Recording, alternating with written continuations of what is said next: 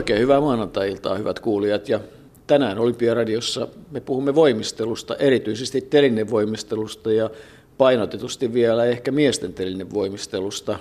Jani Tanskanen, Rio on aika pian.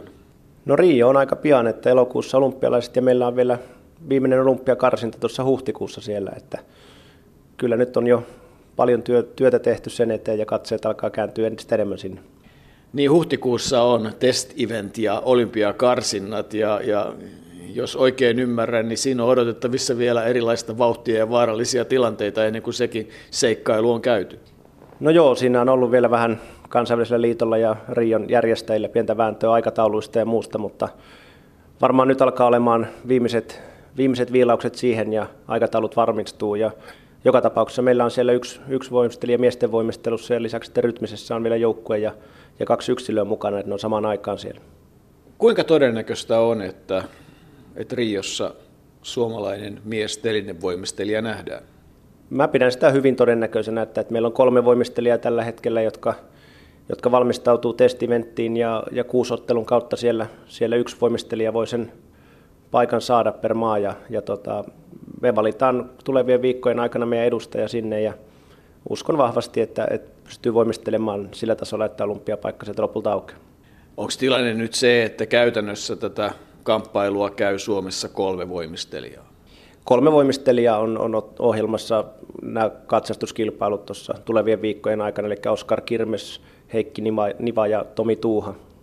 Kuinka koville Tomi Tuuhan osalta kisoihin pääseminen muodostuu.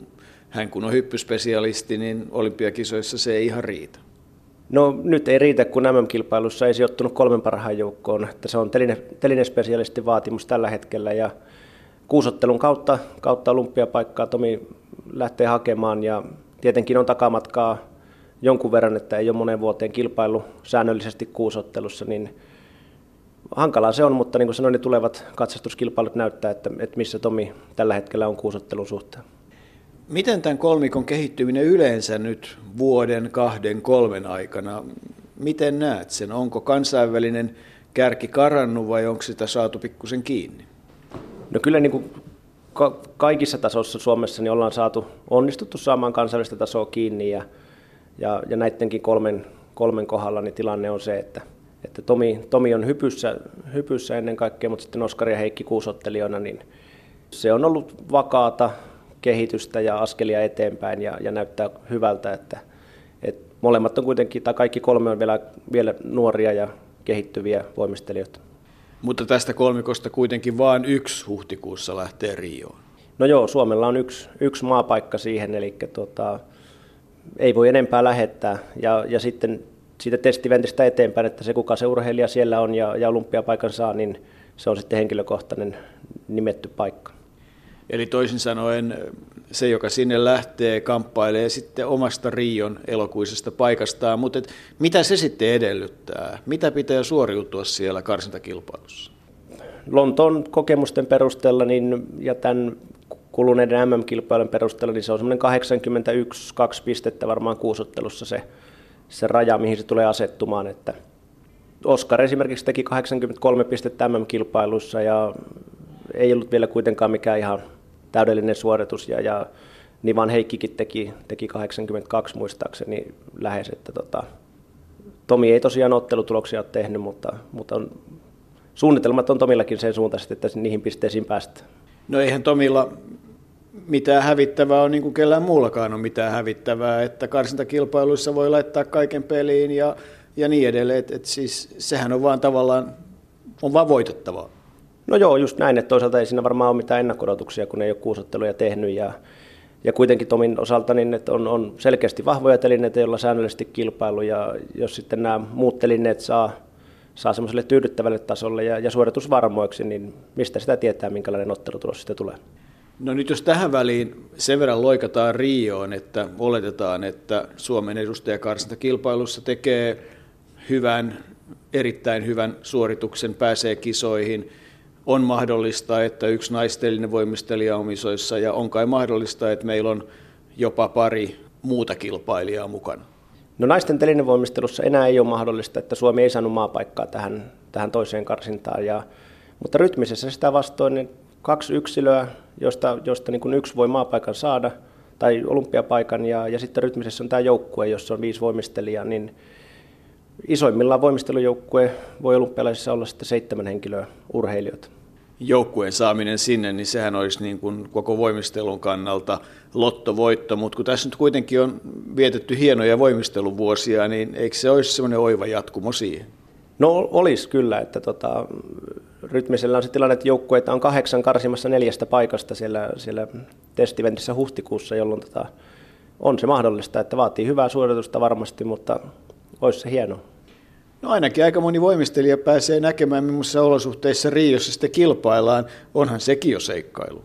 No varmaan joo, mutta kyllä mä uskon, että näillä urheilijoilla alkaa olemaan kokemusta jo niin kuin ympäri, ympäri maailmaa käydyistä kisoista. Että toki Etelä-Amerikassa meillä vähän vähemmän on, vähemmän on ollut kilpailuja, että kokemusta varmaan ja, ja sitten kun sinne kisoihin mennään, niin kyllä mä uskon, että se auttaa sitten sopeutumisessa, matkustamisessa ja, ja muutenkin, että on tutut suorituspaikat. No olet kansainvälisen liiton teknisen valiokunnan jäsen ja, ja teet aika paljon työtä lajin kehittämiseksi nimenomaan sääntöjen ja suoritusten osalta. Minkälainen tulee kaiken kaikkiaan olemaan Rion miesten telinevoimistelukilpailu? Kyllä se tulee olemaan varmaan kovatasoisin kilpailu, mitä on, on käyty. Että säännöt pikkusen aina muuttuu neljän vuoden välein olympialaisten jälkeen, jolloin sitten neljän vuoden olympiadi menee niin, että urheilijat ja valmentajat oppii ja kehittyy sääntöjen mukaan ja, ja taso on aina sitten olympialaisissa huipussa. Ja kyllä Lontoa oli ja nyt tämän edeltävät MM-kilpailut Glasgowissa viime syksynä 2015 oli, oli kyllä jo todella korkeatasoinen kilpailu, että siitä kun vielä vähän kaikki parantaa, niin aika, aika huikea kisa. Niin, eli toisin sanoen tämä olympiakisat on sillä lailla vedenjakaja, että nyt on sitten niiden sääntöjen mukaan viritetty kaikki tietyllä tavalla äärimmilleen, ja, ja sitten teidän tehtävä on katsoa, että minkälaista on sitten 2020 kisoihin mennessä. Mitä povaat? Mitä tulee voimistelun sääntöihin muutoksia, jos mennään neljä vuotta eteenpäin?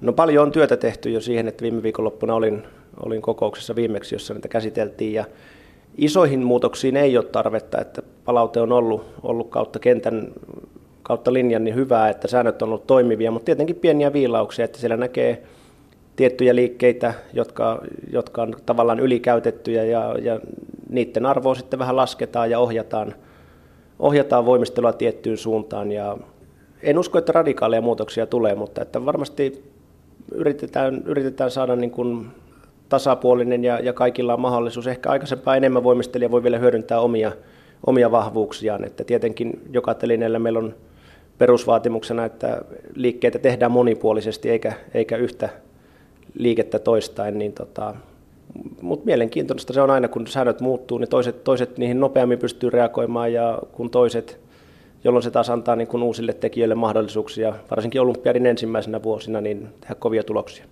Jani Tanskanen, Voimistelu koostuu siis kuudesta telinevoimistelu kuudesta telineestä ja teline taas sitten koostuu erilaisista sarjoista.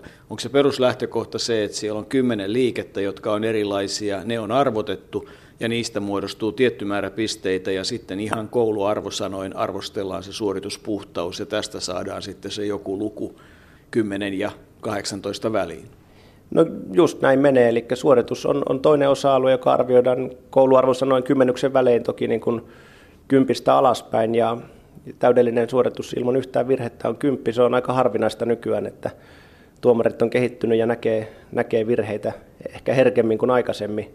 Ja toinen puoli on sitten se vaikeus, jossa niin kuin sanoit, kymmenen liikettä, erilaista liikettä lasketaan yhteen ja jokaisen liikkeen arvo on 0,1 ja 0,8 välillä, jolloin vaikeus nykypäivinä on, on jotain seitsemän pisteen luokkaa. Ja kun lasketaan yhteen suoritus ja vaikeus, niin siinä on loppupisteet. Me, jotka seuraamme kilpailua myös paikan päällä, mutta ennen kaikkea television välityksellä, niin, niin saamme nähdä hidastukset ja niiden pohjalta pystyy tietysti aistimaan erilaisia alueen ylityksiä ja horjahduksia ja, ja ties mitä. Saako tuomarit käyttää videota teknisenä apuvälineenä? Tuomareilla ei ole mahdollisuutta käyttää video, videoa apuvälineenä, että ainoastaan urheilijoilla ja valmentajalla on mahdollisuus kyseenalaistaa se sarjan vaikeuspistemäärä, joka on, on absoluuttinen arvo. Ja jos tämmöinen kysely tai protesti tulee, niin silloin kilpailun ylimmällä tuomaristolla, eli tekninen komitea, johon, johon siis itsekin kuulun, niin meillä on mahdollisuus sitten palata videoon ja katsoa, että onko, onko arvostelutuomarit tehneet oikein päätöksen. Kuinka usein esimerkiksi Lontoossa näin kävi? Lontoossa varmaan alle kymmenen kertaa kilpailun aikana. Ja nyt ehkä tuorein, tuorein luku oli tuolla Glasgowin MM-kilpailussa, jossa oli 1800 suoritusta kilpailujen aikana ja, ja niitä tuli tosiaan seitsemän tai kahdeksan koko kilpailun aikana. Mutta urheilija oikeusturvan kannalta ilmeisesti ihan oikea mahdollisuus. No kyllä se on oikea mahdollisuus ja kuitenkin se on, niin kuin sanoin, se on absoluuttinen arvo, että se on, on joko, joko tai liike hyväksytään kriteerien mukaisesti ja tämä suorista, tai suorituspuoli, eli sen, sen arvostelu on sitten eri, koska siinä on kuitenkin viisi tuomaria, josta ylin ja alin arvosana tippuu pois ja on kolmen keskiarvo, niin sitä, sitä ei ole mahdollista kyseenalaistaa. Onko keskusteltu siitä, että, että nykyinen suoritus, että se annettaisiin katsoa videon välityksellä niin kuin monissa muissa lajissa, jossa tämmöinen tavallaan niin kuin inhimillinen puoli tuomaroinnista on vähentynyt. Nyt jo jalkapallossa katsotaan tilanteita. Miten näet? Onko tämä tulevaisuutta myös voimistelussa? No mä en näe sitä kovin mielekkäänä, että kyllä jos mennään hidastuskuvaan ja videoon ja uusintaan, niin aina löytyy sitten virheitä, jota, jota tavallisella nopeudella ihmissilmä ei välttämättä pysty edes huomaamaan. Ja se menee, menee ehkä hiusten halkomiseksi, plus että se kestää sitten kilpailut, kilpailujen kestopidentys aika paljon. Että, et, et kyllä se voimistelija, joka, joka näyttää, että homma on helppoa, niin siinä, siinä ei ole paljon virheitä ja uskon, että se pystytään niin kuin ihan reaaliajassa. Ja niin kuin sanoin, että siinä on iso paneeli ja, ja sieltä tippuu ääripäät pois ja puhutaan keskiarvosta, jolloin se on, on kuitenkin tasapuolista. Ja, ja sitten meillä on myöskin kilpailun jälkeinen kontrolli, jossa asiantuntijapaneeli arvostelee sarjat uudestaan ja verrataan tuomareiden antamia pisteitä, että se tuomarikontrolli on, on nykyään kyllä hyvin tiukka, että siellä ei pysty olemaan isoja heittoja. Niin, musta se kuulostaa oikealta ja inhimilliseltä, että se kokonaisuus, jonka ihminen näkee, että se kokonaisuus ratkaisee sen. Sehän on kuitenkin se, mitä esitetään. Se, että meille tarjotaan mahdollisuus nähdä jotain hienoja suorituksia hidastuksena tai muuta, niin sehän on tietysti jonkinlainen lisäarvo. Ja onhan se tietysti esimerkiksi koulutuksen kannalta ja valmennuksen kannalta hieno asia, että, että voidaan, voidaan osoittaa, että noin sä sen sitten teet, mutta tuomarointiin se ei kuulu. No, voimistelu on, on tänä päivänä ja on tietysti tavallaan aina ollut akrobatiaa. Onko se liikaa akrobatiaa jo tänään? Tämä varmaan jakaa mielipiteitä, eli, eli toiset on sitä mieltä, että on, on liikaa akrobatiaa, mutta itse on sitä mieltä, että, että ei, ei ole. Että kuitenkin suorituksella on, on iso merkitys, että hienosta tasapaino, tasapainottelua se on juuri sääntöjen kanssa, että jos, jos me kannustetaan tekemään vaikeampia liikkeitä niin, että niissä on suuri vaikeusarvo, niin toisaalta on sitten myöskin niin, että virheistä ja mahdollisista virheistä on aika isot vähennykset, jolloin voimistelijat ja valmentajat oikeastaan tekee päätöksiä, että, että lähteekö ottamaan riskiä vaikeuden kanssa vai, vai tekeekö liikkeen, jonka täydellisesti hallitsee. Ja kyllä ne, jotka pärjää, niin tekee niitä liikkeitä, jotka ne hallitsee. Niin, kyllä siinä jonkinlaista tämmöistä matemaattista järkeäkin kannattaa käyttää, jos tämä sun äskeinen nyt käännetään maalikkokielelle, niin jos kerran niiden liikkeiden arvo on 0,1-0,8 per liike ja kymmenkunta liikettä tehdään tai kymmenen tehdään, niin, niin jos teet sen 0,8 liikkeen ja, ja tota, siitä rangastaan paljon, kun teet sen huonosti, sulta otetaan vaikka 0,3 pois, niin, niin sehän on selkeästi arvokkaampi kuin puhtaasti tehty 0,6 arvoinen liike. Et, et onhan teillä aika paljon valtaa. No on siinä valtaa ja niin, just niin kuin sanoit, että, että vaikeimmissa liikkeissä niin joko sinne tulee sitten ihan tämmöisiä suoritusvirheitä, että jalkojen koukistuksia ja levityksiä, tai sitten on niin kuin yksinkertaisesti isompi riski jopa putoamiseen, joka on sitten game over ratkaisu 1.0 vähennystä, jolloin niin kuin mikään liike ei ole sen arvoinen, niin mutta voimistelijalla on, on päätösvalta ja valmentajilla ja tota, toisaalta voimistelijat, ja val, tai voimistelijat ennen kaikkea lajia myöskin kehittää ja vie eteenpäin, eli kyllä sitä aina luulee, että nyt aletaan olemaan ylärajoilla vaikeuden suhteen, mutta, mutta jatkuvasti tulee uusia liikkeitä voimistelijoilta arvioitavaksi meille ja näkee MM-kilpailussa erilaisia variaatioita, jolloin tota, kehitystä on vaikea pysäyttää, mutta sitä voi vähän suitsia ja, ja niin kuin kannustaa tiettyihin suuntiin.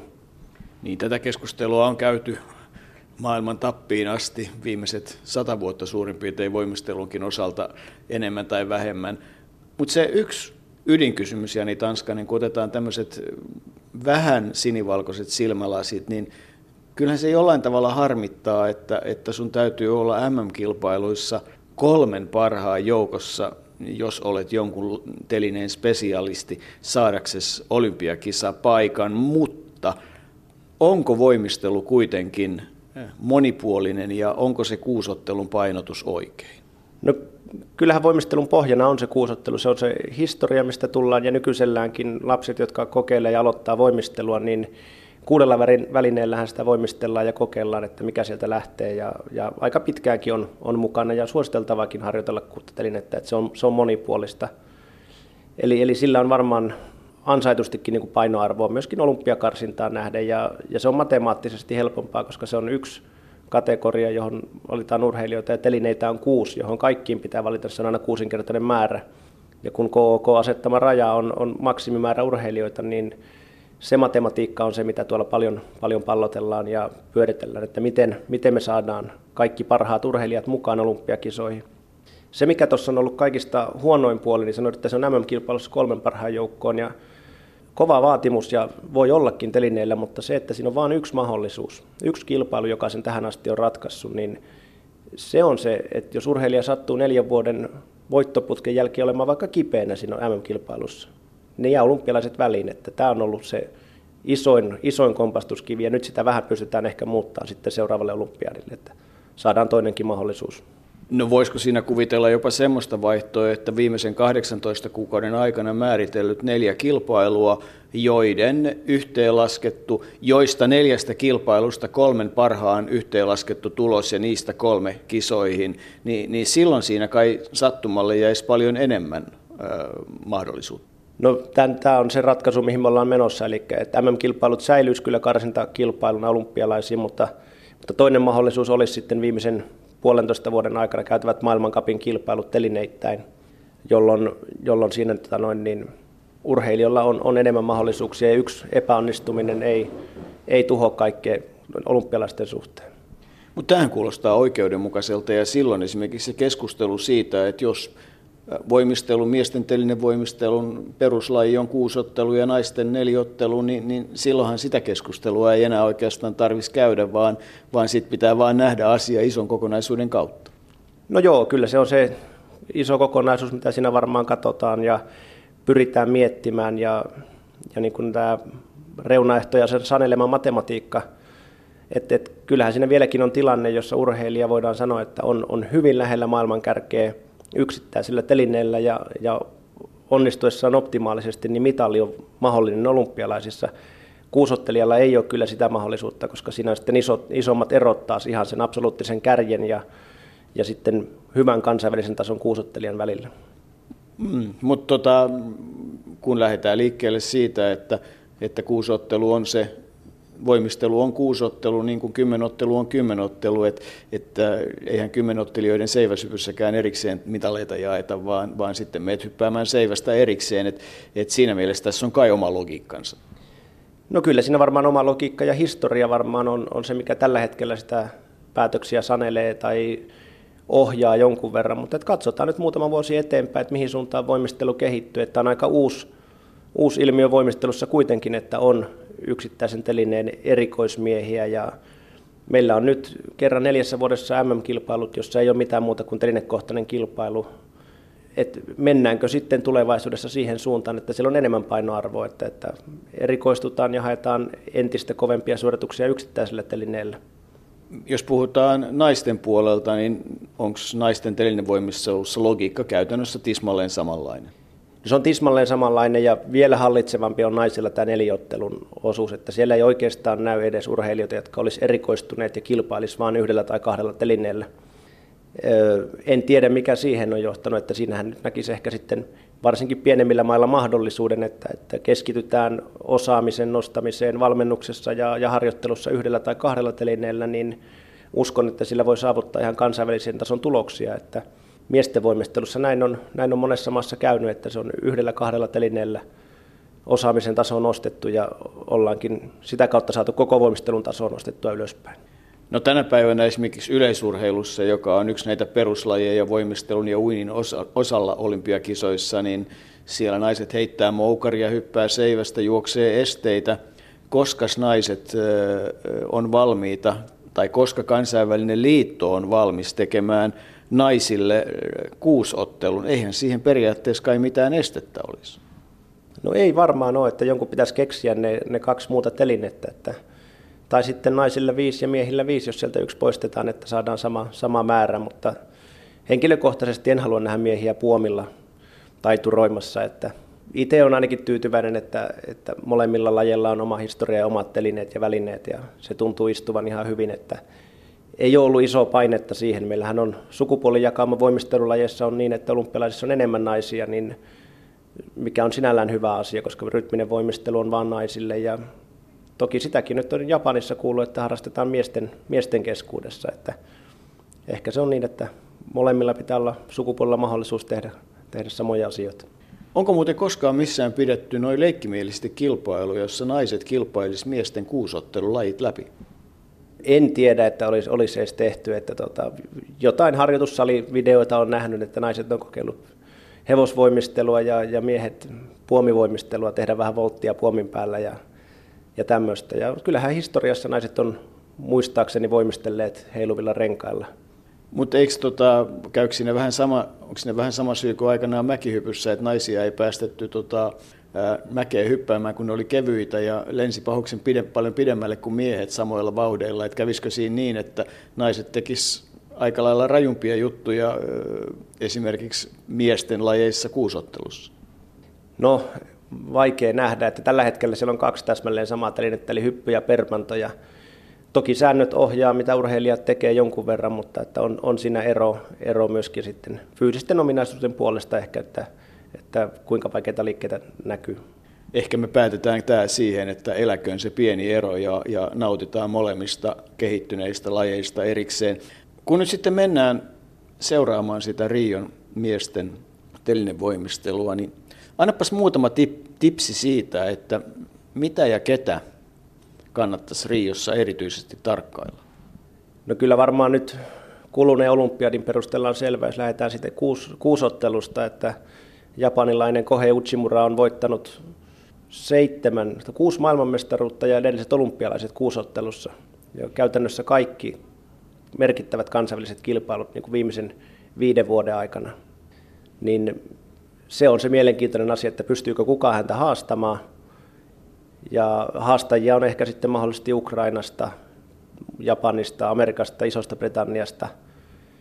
Joukkuekilpailussa mielenkiinto on taas viime vuosina ollut, että Japanin ja Kiinan välinen otatus, että kumpi siellä on, on parempi ja sitten muista mitaleista tappelee taas Iso-Britannia, USA ehkä. Ja telinekohtaisesti niin finaalit kaiken kaikkiaan, että siellä on usein tai monen maan voimistelijat mukana, joilla on mahdollisuus mitaliin ja, ja se on niin kuin hienoutta siinä, että voi sanoa, että on oikeasti globaali laji ja, ja osoittaa sen, että pienemmilläkin mailla on mahdollisuus mitaleille jopa olympialaisissa. Niin, eihän se Tomi Tuuhan täydellinen hyppy maailmanmestaruuskilpailussa kaukanakaan ei olisi ollut siitä olympiapaikasta, jos semmoinen olisi sattunut. Ei varmaan ole, että, että kyllä niin kuin sanoin, että marginaalit on hirveän pieniä siinä, että melkein telineellä kuin telineellä, niin MM-kilpailussa 20 parasta urheilijaa on semmoisia, kun katsoo heitä, että, että hyvänä päivänä ja täydellisellä onnistumisella, niin se onkin yhtäkkiä hups mitali, mitalisuoritus. Eli tota, marginaalit on pieniä ja täydellinen onnistuminen, niin kyllä se mahdollistaa paljon. Jani Tanskanen, et kilpailijana olympiakisoissa ollut, mutta nyt Lontoossa olit aika tärkeissä tehtävissä ja Rio menet nyt sitten pariinkin otteeseen. Taidat kuitenkin tykätä kovasti tuosta olympiakisatunnelmasta?